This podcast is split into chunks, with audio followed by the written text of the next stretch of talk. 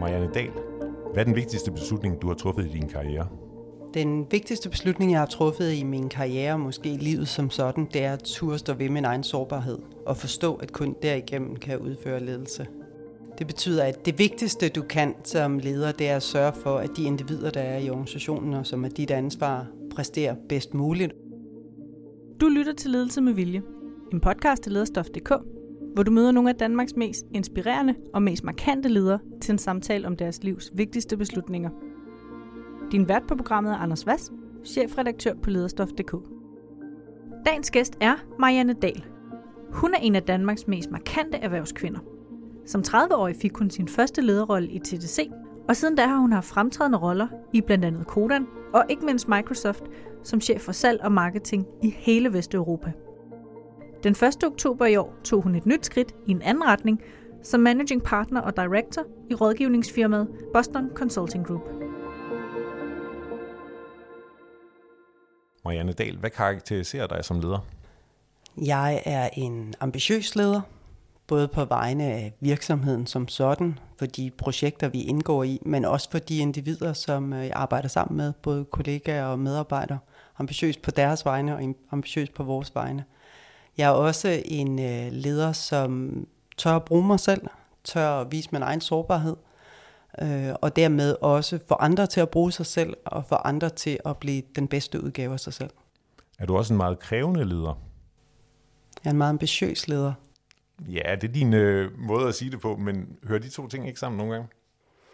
Jo, men jeg vil hellere kalde det ambitiøs, fordi at krævende kan også bare blive meget sådan krævende i arbejdsindsats, eller øh, Øh, krævende på mange forskellige dimensioner, og det tror jeg egentlig ikke, jeg er, men jeg er meget ambitiøs på det, vi skal udrette sammen.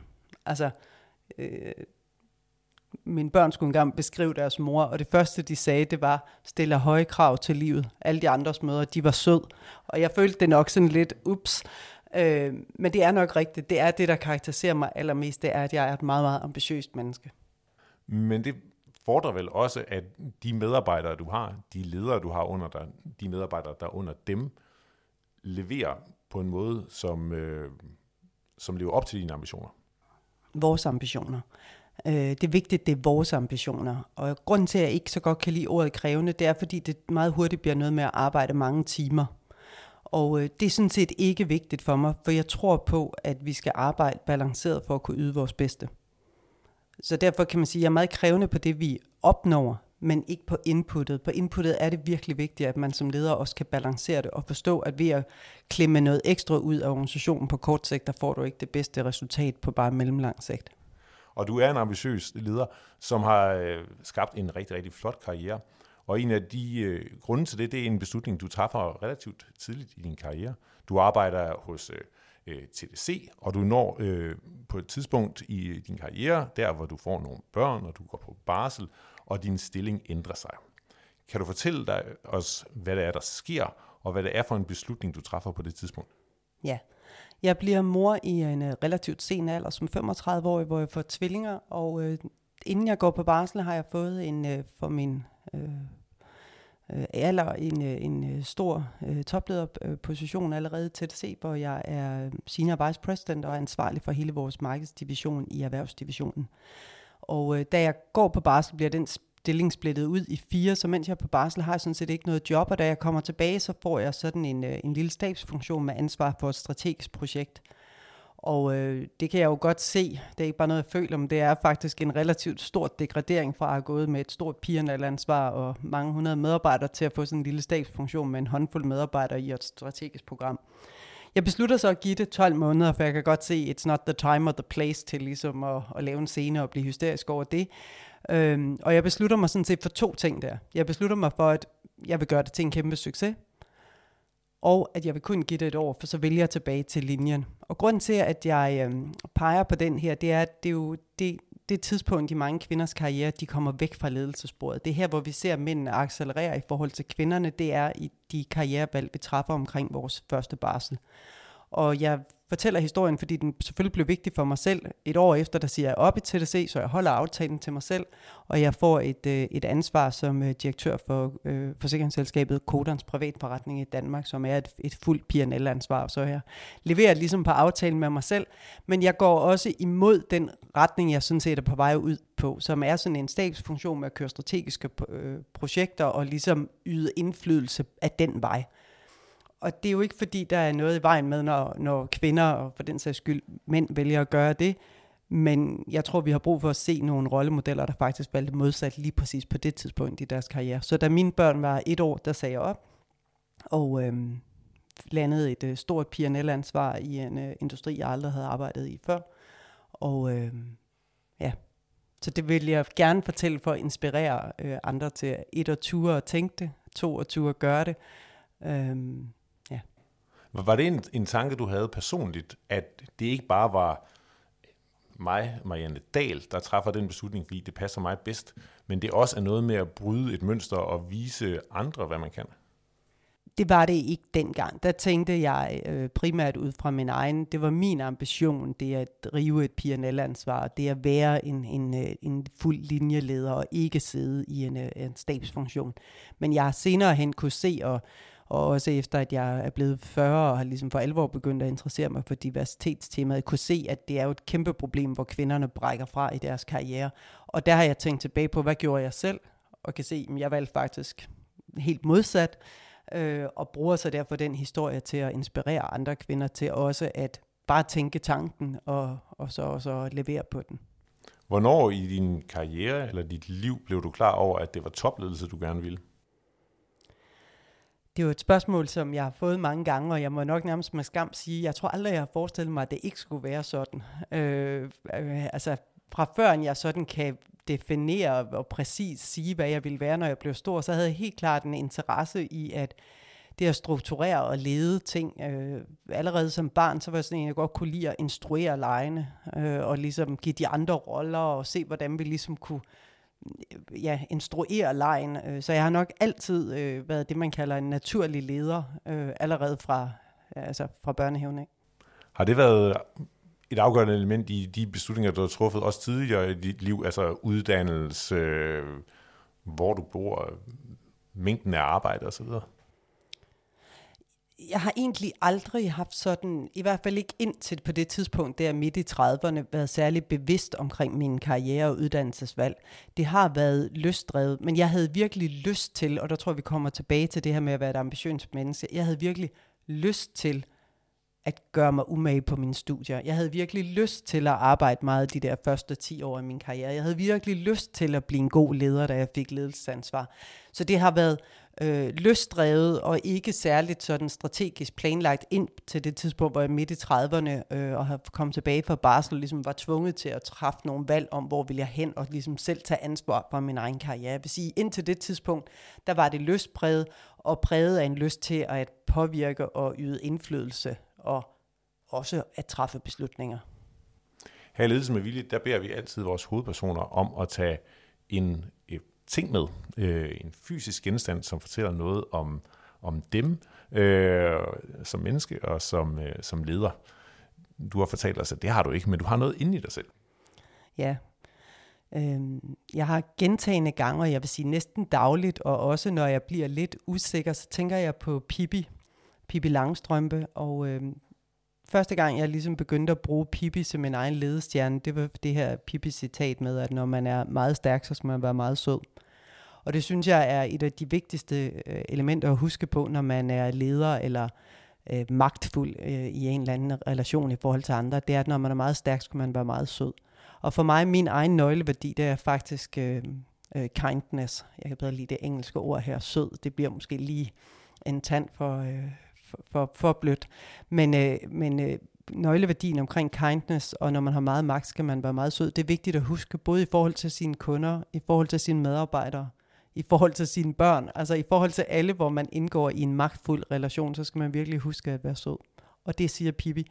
Derudover siger Pippi jo også det her med, at øh, det har jeg aldrig prøvet før, så det kan jeg nok. Øh, jeg kan jo godt, når man ser på min karriere, virke som om, jeg har haft masser af selvtillid og været ekstremt modig i mange situationer, fordi jeg har været i så mange forskellige industrier og truffet nogle valg, som er sådan lidt utraditionelle i forhold til traditionelle øh, sådan karrierevalg. Øh, men jeg har været vanvittigt bange hver gang. Øh, sådan helt øh, paralleliseret angst næsten, og så har jeg alligevel gjort det. Og der har Pipis sætning også hjulpet mig til at huske på, at øh, selvom jeg måske ikke lige har troet det i øjeblikket, så det har jeg aldrig prøvet før, men det finder jeg nok ud af. Er det noget, du har lært undervejs, så at øh, det kan jeg godt, øh, jeg tænker, det er nemmere at hoppe ud i noget, som man ikke har prøvet før, når man gentagende gange har oplevet, at det blev en succes alligevel? Ja, ab- absolut. Altså jeg har jo, øh, min karriere er jo inde i sit femte kapitel nu, som jeg siger, og jeg har jo i modsætning til de fleste andre skiftet industri og rolle hver gang, ret signifikant imellem de, øh, i de fem øh, øh, kapitler, min karriere har bestået af. Og selvfølgelig er det meget lettere nu her, øh, hvor jeg gør det fra den, det fjerde til det femte kapitel, end det var ved de andre gange. Men jeg er stadigvæk øh, usikker, og jeg er stadigvæk øh, der, hvor jeg tænker, ah, at man kunne jo også gøre ligesom andre mennesker, bare være ansat i den samme virksomhed hele sit liv, eller i det mindste i den samme industri hele sit liv. Øhm, så selvfølgelig er det blevet meget nemmere med tiden, fordi man har noget erfaring, og, og ligesom ved, at hvordan er det, man griber en opgave an, som man ikke forstår. Øh, fordi det er jo det, der er både det spændende, men også det svære i at skifte industri og skifte rolle, det er, at man jo faktisk ikke kan bruge sine erfaringer en til en. Selvfølgelig kan man bruge sine erfaringer, men man er nødt til at sætte dem sammen på en helt ny måde, og det er derudaf, den reelle læring også kommer. Det er det, jeg synes, der er så spændende, men det er også der, hvor man tænker, hold da op, man kunne også bare være blevet i TDC, eller man kunne også bare være blevet i koderne og forsikringsbranchen, eller man kunne da også bare være blevet i Microsoft. Ikke? Altså, hvorfor skal du hver gang øh, ud i det her? Men så hjælper Pippi mig. Hun har nogle af de her citater, så jeg har ikke nogen Pippi-dukke, øh, men øh, jeg har hende med mig hver dag, og jeg tænker faktisk på hende dagligt. En af de andre topledere, vi har talt med, øh, fortalte, at man som leder kan have sådan en frygt om at blive afsløret. At man er jo bare et menneske, som faktisk ikke ved ret meget mere end alle de andre. Nogle gange meget mindre end dem, man har under sig. Øh, og, og, og hvornår er der nogen, der ser, at jeg har ikke noget tøj på. Har du også øh, oplevet det de gange, hvor du har skiftet branche og stået med mindre konkret viden om det, I lavede, øh, end dem, du arbejder sammen med? Jamen, det tror jeg den, øh, jeg vil ikke engang kalde det øh, frygt, jeg vil nærmest kalde det en angst, tror jeg, alle øh, ledere kender, fordi vi er opvokset i en kultur, hvor vi er opvokset med, at lederen skal være den, der ved alt eller ved mest. Øh, og det er jo en utrolig gammeldags opfattelse af, hvad ledelse er, og hvad lederen skal kunne, men jeg tror, at den hænger ved os alle sammen. Jeg har så nok været så heldig, at netop ved at have skiftet industri hver gang, så ved alle godt, at jeg ikke er den, der ved bedst. Øh, så det er ligesom ikke, øh, det er afsløret allerede ved annonceringen af min tiltrædelse. Der ved alle godt, hende der, hun ved der i hvert fald absolut ingenting om at drive forsikring, eller om at drive et, øh, et øh, tech-selskab, eller om at være øh, strategirådgiver. Så, øhm, så den fordel har der nok været i det, at jeg har ligesom fået trukket det der af et par gange i min karriere, og, og man ved godt, at det jeg kan er noget andet.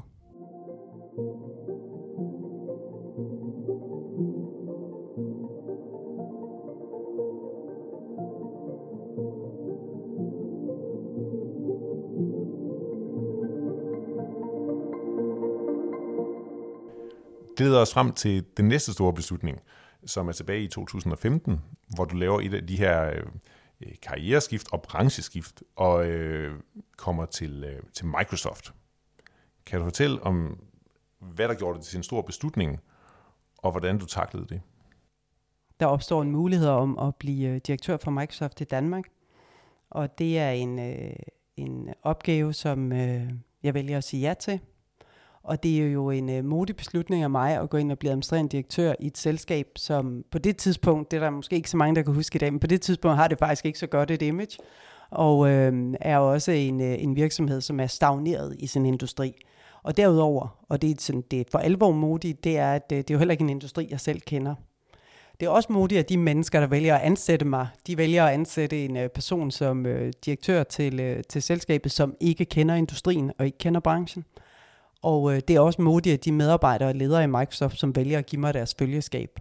Fordi tilbage til det, vi talte om før, det er i hvert fald evident for absolut alle, at jeg ikke er den, der har været mest i lokalet. Øh, I hvert fald det første år, måske længere tid. Men i hvert fald i det første år er det jo tydeligt for alle, at jeg ikke helt fatter, hvad jeg taler om. Til gengæld så lykkes jeg efter et par måneder at få fat med noget af det andet, jeg kan, som netop er det med at ture og vise sin sårbarhed og sige, det ved man ikke, særligt i en amerikansk teknologikultur, som havde været meget præget af alt vidende øh, direktiver oppefra. Så det energi og det øh, engagement, som det lykkedes mig at få øh, unlocked, for at bruge det amerikanske øh, ord, i øh, organisationen, og dermed det følgeskab, som kom ud af det, det var faktisk ret magisk. Øh, men øh, det kunne jo også være gået galt. Øh, det kunne jo også være gået galt, og at min manglende industri- og brancheforståelse simpelthen havde gjort opgaven for stor. Øh, det kunne være, at øh, det var gået op for dem, der havde ansat mig, at øh, hun har virkelig ikke tøj på, øh, som vi talte om før. Eller øh, jeg kunne have været øh, for inkompetent til at kunne have skaffet mig øh, det fornødne følgeskab mellem medarbejdere og ledere. Hvad var det for en kultur, du mødte, da du startede i Microsoft? Ja, Microsoft havde været en meget klassisk øh, sådan øh, hardcore top-down driven virksomhed, hvor hver enkelt medarbejder fik nogle meget præcise kopier og go-dos for året. Øhm, og, øh, og så reelt set nærmest ikke forventes at tænke særlig meget selv, øh, men bare følge de playbooks, som man kaldte det, der kom fra USA. Og der var det jo en ny kultur, øh, som vi øh, implementerede, og, øh, og skulle have folk til øh, netop selv at arbejde op imod deres kunder, øh, selv at tænke på, hvordan de bedst løste opgaven. Og det var en kæmpe forandring, når du kommer ind fra en organisation, der har været vant til at få det hele, altså meget, meget detaljeret beskrevet, øh, til en organisation, hvor du ønsker, at folk har et growth mindset og går ind øh, og træffer beslutninger, øh, at, øh, at udleve den bedste leverance på tværs af hele Microsoft-platformen i forhold til sine kunder. Øh, og det tager lidt tid, fordi selvom folk synes, det lyder bestnærende, så den omstilling, når du har været vant til at blive så detaljstyret, som man havde i den kultur, til selv at skulle tage ansvar, den er faktisk rigtig svær for hver enkelt. Og, øh, og øh, kræver lidt tid, inden det bare lige sker af sig selv. Og der var det jo både... Øhm, øh, øh, godt tænkt og meget modigt at vælge sådan en som mig. For ved at vælge sådan en som mig, som ikke kom på industrien, jeg kunne jo ikke give go-dos. Altså det havde jeg simpelthen ikke. Så selv hvis organisationen ville jo egentlig gerne have det i starten, fordi det var det, man havde været vant til, og alle mennesker hader forandringer selv til det bedre.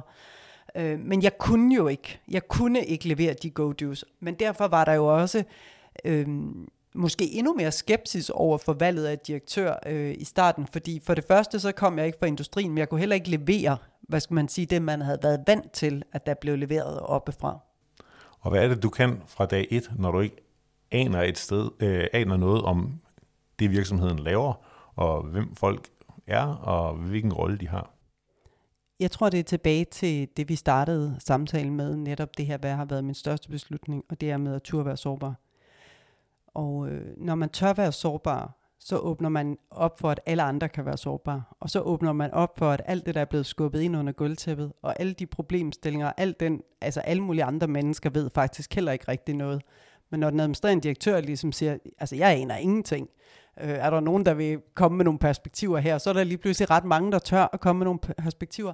Der er ret mange, der tør at begynde at bringe den bedste version af dem selv i spil. Det kræver jo faktisk utrolig meget mod at være sårbar. Det tror jeg er noget af det, man, man øh, skal gøre sig klart, når man vælger at være sårbar, så vil, er det noget af det, altså, der kalder på det største mod i os som mennesker, det er at ture og være for alvor sårbar. Øhm, men det gør også, at der bliver skabt en øh, psykologisk sikkerhed og tryghed i virksomheden, og det gør, at man begynder at få alle i virksomheden til at være den bedste udgave af sig selv. Og så rykker det altså. Når alle i en virksomhed er den bedste udgave af sig selv, eller bare halvdelen af tiden er den bedste udgave af sig selv, eller bare 30% af tiden er den bedste udgave af sig selv, jamen så kan kunder mærke det. Det, at alle er den bedste udgave af sig selv, er jo i, i sagens natur rigtig godt. Det, der også er jobbet, når du sidder for bordenden, er jo også nogle gange at træffe de rigtige beslutninger. Øh, og hvis du ikke er klædt på til det fagligt, hvad gør du så? Øh, nu havde jeg jo heldigvis en del ledelseserfaring, inden jeg fik det her, og meget af, øh, selv hvis du er i den samme industri hele din karriere, så er du jo hele tiden i en situation, hvor du skal træffe beslutninger om noget, hvor du egentlig ikke har den relevante fagkompetence. Det har du jo også, når du sidder for eksempel i bestyrelsesarbejdet. Der sidder du jo også, øh, og der sidder du længere væk fra det. Øh, så der er du jo også nødt til at gøre brug af ledelsesprocesser omkring, hvordan sikrer du kvalitet i de beslutningsoplæg, der kommer. Og der kan det faktisk være en fordel nogle gange, ikke at have alt for meget fagkundskab, fordi man får stillet nogle lidt andre spørgsmål, og måske også får set på noget af det, øh, men hvis man ligesom kender det inside out, bare ikke får kigget på, fordi det plejer at være i orden, så det er det sikkert også den her gang. Men jeg tænker, at nogle gange så øh, kommer der nogle situationer, hvor øh, teknologidirektøren siger, at den skal være grøn, og øh, finansdirektøren siger, at den skal være rød. Så er det dig, der skal sige, hvad gør vi? Jeg vil nok gå relativt øh, langt i at have en øh, dialog, forstå øh, de forskellige perspektiver øh, og argumenterne for det ene og det andet. Og det, der typisk så sker i processen, det er, at man finder ud af, at den verden skal være rød eller blå, men den skal være orange. Øh, fordi hvis øh, to meget ledende og kompetente personer peger i hver sin retning, så er det fordi, de har lagt nogle forskellige ting til grund for beslutninger, og så er begge beslutninger typisk for lidt forkert. Og der er en, øh, i hvert fald en, en beslutning, en tredje beslutning, som er endnu bedre. Og, øh, så det er sjældent, det er så binært ved at sige, at den er rød eller grøn, og man skal sige, om den skal være rød eller grøn. Jeg vil sige, så ender det typisk med, at den bliver orange. Og det, det lykkedes rigtig godt, øh, det med at gøre den orange og at få folk til at præstere. Så der sker det i Microsoft, at du jo avancerer. Hvad er det i dig, som gør dig til, til den, i hvert fald på det tidspunkt, som et godt match øh, til en virksomhed som Microsoft? For det første, at der er en stor uenstens med mine egne kerneværdier og de øh, kerneværdier, virksomheden har. Og det vil sige, at jeg bliver en meget autentisk leder og afsender af de budskaber, vi har i virksomheden. Det tror jeg jo er vigtigt, at man ikke er leder for noget, man egentlig ikke sådan rigtig selv øh, kan se sig selv i. Så der er en meget stor sammenhæng mellem Microsofts værdier og mine egne værdier. Og så det andet, det er, at på det tidspunkt, der starter Microsoft jo sin transformation. Jeg starter i Microsoft Danmark øh, under et år efter, at Satya Nadella har taget under over som topdirektør, en af de første nye landedirektører, der sådan bliver ansat øh, i Europa. Og, øh, og dermed er det jo en kæmpe transformationsopgave.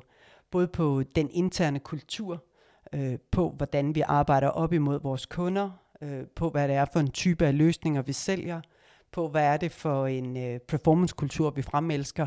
Og i løbet af de der øh, fire år, hvor jeg er Microsoft i Danmark, der vil jeg sige, der får vi altså ret fundamentalt transformeret virksomheden. Både dens øh, øh, kultur og dens interaktion med kunder og dens måde at levere sine produkter og kerneydelser på. Så det er en helt anden virksomhed på de fire år. Og det er... Øh, nok den ledelsesmetier, jeg er stærkest til, det er en transformationsledelsen, og det er også det, jeg synes, der er spændende. Øh, jeg er meget bedre til at lave den store forandring, end jeg er til at, at fine-tune. Så du vil i virkeligheden trives dårligt ved at skifte til en virksomhed, hvor alt spillede perfekt, og der ikke var nogen grund til at ændre det helt store? Ja. Men så vil man heller aldrig tage en udefra. Men du har jo skiftet øh, virksomheder og brancher mange gange. Er det så et udtryk for, at øh, du ikke har kunne øh, fortsætte med at levere de steder, hvor du har været? Nej, jeg tror mere, man skal se det som, at øh, da jeg kom til Microsoft, var det en virksomhed, som havde brug for øh, dels at få transformeret sin kultur, men også for at øh, gå til markedet på en anden måde. Øh, men, men jeg tror, det er meget typisk, at man tager en direktør udefra, når man tænker, nu er vi simpelthen nødt til at prøve noget fundamentalt anderledes. Og det er jo også der, man så ansætter en, der kommer fra en anden industri. Øh, så det er jo selvfølgelig både noget med mine kompetencer, og nu fordi jeg har gjort det nogle gange, så er det blevet noget af det, man kan sige, det kan Marianne. Hun har faktisk bevist, før hun kan gå ind i en ny industri, forstå den og skabe den kultur og den transformation, der skal til, for at virksomheden kommer på den rigtige retning. Det kan faktisk være den her gang, hvor jeg har skiftet, er lidt anderledes.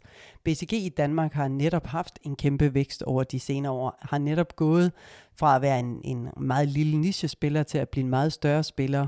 Og der kan man sige, at min opgave er at være med til at øh, yderligere forankre den position i markedet. Så det er faktisk første gang i min karriere, jeg kommer til en virksomhed, som ikke er i en eller anden form for transformationsbehov, men mere er et konsolideringsbehov. Og det siger måske også mere om min alder, hvor jeg begyndte at nå til i min karriere, at jeg kan komme ind og være med til at konsolidere, hvorimod da jeg tidligere, der var jeg mere en, der kom ind for at transformere.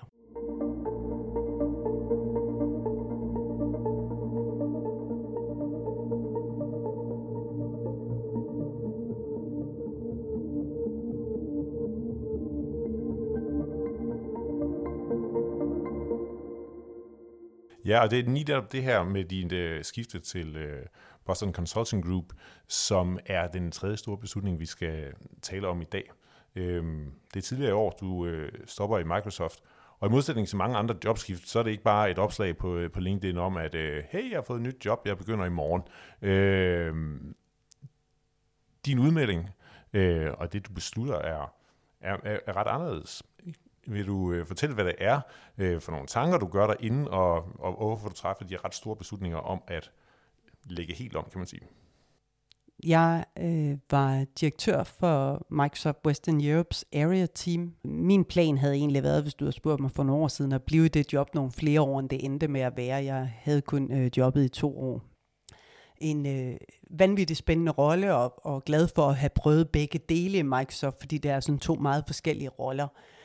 Øh, da corona kom, så øh, blev mit arbejde selvfølgelig også øh, væsentligt forandret. Så fra at, øh, at øh, jeg jo var meget rundt i de her forskellige lande og, og, og, og arbejdede direkte sammen med mit area-team, men også landeorganisationerne i de 14 lande, til at sidde foran en teamskærm. Og øh, da jeg havde siddet 14, 15, 16 måneder foran en teamskærm, og faktisk ikke set en kollega på et eneste tidspunkt, så må jeg også sige, at min egen energi øh, var relativt lav, og jeg var langt fra at være den bedste øh, version af mig selv. Og derfor fremrykkede jeg egentlig også min øh, exit fra Microsoft. Jeg, så i stedet for at have siddet i det to, tre, fire år mere, så tænkte jeg, nej, det er nu. Og øh, det mest oplagte havde været at vælge en øh, bestyrelseskarriere, og det var egentlig også det, jeg havde forestillet mig skulle være sådan next step efter det her øh, job i Microsoft. Men jeg valgte, ligesom jeg har gjort nogle andre gange i min karriere, at være tro imod, hvor er det, jeg finder min egen energi. Og der er to ting, jeg fandt frem til, er utrolig vigtigt for, at jeg synes, at min hverdag er super spændende og interessant. Og den ene, det er øh, casearbejdet, eller teamarbejdet, eller det at sidde og lave problemløsning sammen med nogle andre mennesker. Øh, og det er jo ret hands-on, og det er bestyrelsesarbejdet ikke, og det skal bestyrelsesarbejdet heller ikke være. I bestyrelsen skal man sikre sig, at man har nogle dygtige ledelser, der gør det. Så det var den ene ting. Og den anden ting, det var, at jeg elsker at være i globale organisationer. Jeg synes, det er spændende at have adgang til øh, stærke, kompetente kollegaer, både i resten af Europa, men også i USA og også i øh, mere udviklingsorienterede dele af, af verden. I forbindelse med dit øh, nyeste jobskifte, der øh, har du øh, givet dig selv en, eller gav du dig selv en karensperiode. Kan du fortælle, øh, hvorfor egentlig det? Jamen det var der flere overvejelser omkring. Øh, jeg har jo været en meget tydelig talsperson for Microsoft, og øh, jeg tror ikke, der er ret mange, der ikke ved, at jeg har været direktør i Microsoft. Og dermed det at skifte fra en virksomhed til en anden, og nu skulle repræsentere en anden virksomhed, og skulle øh, stå på BCG's værdigrundlag, det at skulle repræsentere BCG, både i forhold til øh, de konsulenter, vi har i forretningen, men også i forhold til kunderne. Kunderne er jo de samme øh, i BCG og i Microsoft, og lige pludselig har jeg skiftet rygmærke. Så for at være en troværdig øh, øh, repræsentant for BCG, selvfølgelig at der var brug for lige at have lidt tid, lidt afstand øh, imellem Microsoft og BCG. Og det er jo virkelig et skridt væk fra den klassiske topledelse, som er, er det, du har kørt øh, som karrierespor indtil til nu.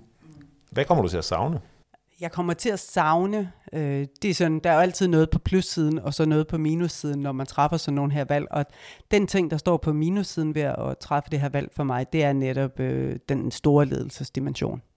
Det bliver mere sådan indirekte påvirkning af de organisationer, som jeg arbejder op med, og så ledelse i langt mindre skala i øh, BSG, end jeg tidligere har haft. Så det er øh, det er øh, det hjertesbarnet, som øh, offres for at få øh, en spændende og stimulerende øh, øh, miljø i et øh, globalt kontekst. Du taler om de, øh, de fem øh, trin i din karriere, eller de, de fem perioder. Kan du prøve at sige, hvad du egentlig har lært i hver af de steps, som du har været igennem indtil nu? Jeg tror, jeg egentlig vil holde fast i tre ting. Den første, det er den her med sårbarheden. Øh, det er simpelthen så vigtigt, når man sidder i indflydelsesrige positioner, at være åben om sin egen sårbarhed. Ikke fordi, at det er særlig behageligt, og faktisk heller ikke fordi det er særlig rart, men fordi, at det frigiver så meget energi, så meget viden og så meget reel hardcore performance i de organisationer øh, og, og blandt de mennesker, som du har ansvar for. Det næste, det er det med at være ambitiøs. Altså, der er alt for mange strategiplaner, jeg har set, og ledere, jeg har set, hvis ambition bare er at nå budgettet, eller lave 3% vækst, eller følge med markedet i udviklingen, og som bruger mere tid på at fortælle, hvorfor deres målsætning skal være lavere, fordi så er det nemmere at få en god bonus, når man går over det, eller så kræver det ikke så meget, i stedet for at sige, jamen how good could it be? Altså, det der, altså, gang planerne med 10, altså det, be bold, be ambitious. Og så det sidste, det er det med kindness. Jeg har jo sådan en, en lille personlig øh, ambition, drøm om at være med til at gøre erhvervslivet en lille smule mere kind, den dag jeg har sluttet min karriere. I den måde, vi bedriver ledelse på, men også i den måde, vi har relationer med vores kunder og leverandører på, med vores rådgivere på, med, med øh, de andre virksomheder, vi interagerer med. Jeg ser faktisk tit et meget hårdt forhandlingsmiljø, øh, sådan i... Øh, i, øh, nu har jeg jo altid sådan siddet øh, tæt på salgsorganisationer, jeg synes faktisk tit, der er et hårdt forhandlingsmiljø, en hård tone. Vi har alle sammen lært at behandle vores medarbejdere langt mere respektfuldt og med en meget bedre tone, end da jeg startede for mere end 20 år siden. Men jeg kunne også godt drømme om, at vi gjorde det imellem hinanden. Fordi vores egne, altså, vil vi acceptere, hvis den tone, der blev brugt i en forhandlingssituation, hvis den blev brugt internt i en virksomhed, det vil vi ikke acceptere. Men hvorfor er den så okay mellem repræsentanter for to forskellige virksomheder? Så jeg har sådan en drøm om at være med til at præge både den måde, vi bedriver ledelse på, men også den måde, vi interagerer med andre interessenter omkring vores, øh, vores virksomheder til, på, hvor, hvor det her kindness er det vigtige element af. Og så er det jo også i de her år noget, der bliver løftet op på mere meta-niveau, altså kindness imod verden, og planeten, og jorden, og dyrene, og ozonlaget. Når du siger sådan som et slags øh, parole, øh, gangmålene med 10, Hvordan arbejder du godt sammen med andre ledere, som er øh, på den måde, nogen vil sige, det gør du mere ambitiøse. De vil sikkert sige mere realistiske. Om det er nok øh, der, jeg er mest presset i mine samarbejdsevner. Det er, når jeg øh, øh, møder manglende øh, ambitioner.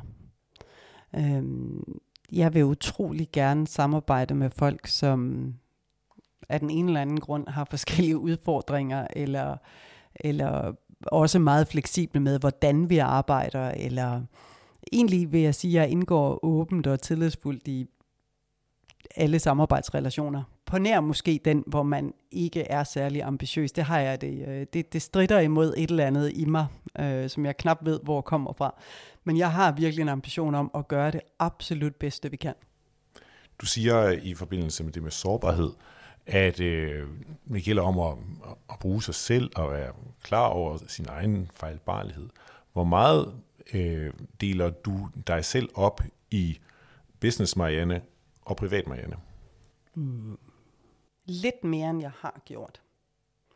Øh, men som udgangspunkt tror jeg, at folk vil sige, at jeg er meget den samme, øh, lige meget hvilken øh, rolle de møder mig i, om det er som mor, eller som leder, eller som øh, kollega, eller som kunde, eller som rådgiver, så tror jeg, at jeg er og opfører og agerer mig meget på samme måde.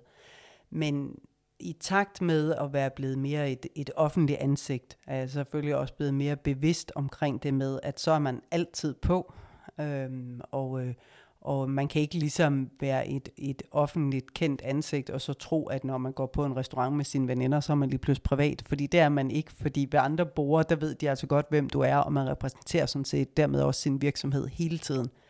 Men det gør jo også, at når man så bliver et mere offentligt ansigt, så får man også brug for at karpe noget ud, hvor man er øh, øh, mere privat. Og derfor tror jeg nok, at jeg faktisk er blevet sådan en lille smule mere selektiv introvert øh, over de senere år, end jeg var engang mellem. Altså har brug for at gå en tur, eller har brug for at lægge mig og høre et, øh, et lydbånd, eller øh, noget tid, hvor jeg sådan bare er mig, og ikke er på. Øh, det havde jeg ikke på samme måde, da jeg var yngre. Og hvordan er din work-life balance, hvis jeg må bruge et, øh, et fortærsket engelsk begreb? Jamen, jeg arbejder egentlig ikke med det øh, som et begreb. Jeg tror, at når man øh, når en vis øh, niveau sådan af position, så er du egentlig altid på arbejde, og du er altid ansigtet udad til. Men jeg har meget opmærksomhed på det der med, at øh, det er ikke præstationen i dag, der betyder noget. Det er præstationen på lang sigt. Og for at jeg skal kunne præstere også øh, altså om 10 år, øh, og være til, til gavn for min organisation også om fire måneder, jamen så er det vigtigt, at jeg har en masse af pauser lagt ind. Betyder det, at du personligt sigter mod 37,5 timer om ugen? Det tæller jeg slet ikke. Øh, og det er også meget mere sammenglidende. Jeg har nogle meget lange dage indimellem. Jeg har nogle kortere dage indimellem. Jeg har også nogle gange nogle dage, hvor jeg er frygteligt tidligt på, men så har jeg måske en pause midt på dagen, og så kan der sagtens være en, en masse aftenarrangementer igen. Så det er jo en meget, meget varieret dagligdag. Det er godt. Her i Ledelse med Vilje, der slutter vi altid af med at tale om de beslutninger, vores hovedpersoner står foran. Hvad er de vigtigste beslutninger, du skal træffe nu og i de næste år i din karriere og i, din, i dit liv? For mig lige nu er det jo vigtigt at få øh, besluttet mig for, hvad er det for en platform, jeg vil stå på som rådgiver. Hvad er det præcis for nogle virksomheder og temaer, som jeg gerne vil rådgive på. Sådan at det ikke bliver, hvad skal man sige, opgaverne, der kommer til mig, men mig, der kommer til dem. Øhm, så det bruger jeg noget tid på lige nu sammen med mine øh, kollegaer i BSG og finde ud af, hvordan er det egentlig, at jeg kan det er mest, mest værdi til, til vores kunder, men inden bagved har jeg selvfølgelig også en tanke om, hvor synes jeg, det er sjovest. Øhm, og det skal jo gerne gå, øh, gå hånd i hånd. Så det er sådan en lige umiddelbar ting, jeg står over for. Tak fordi du vil deltage i Ledelse med Vilje. Selv tak.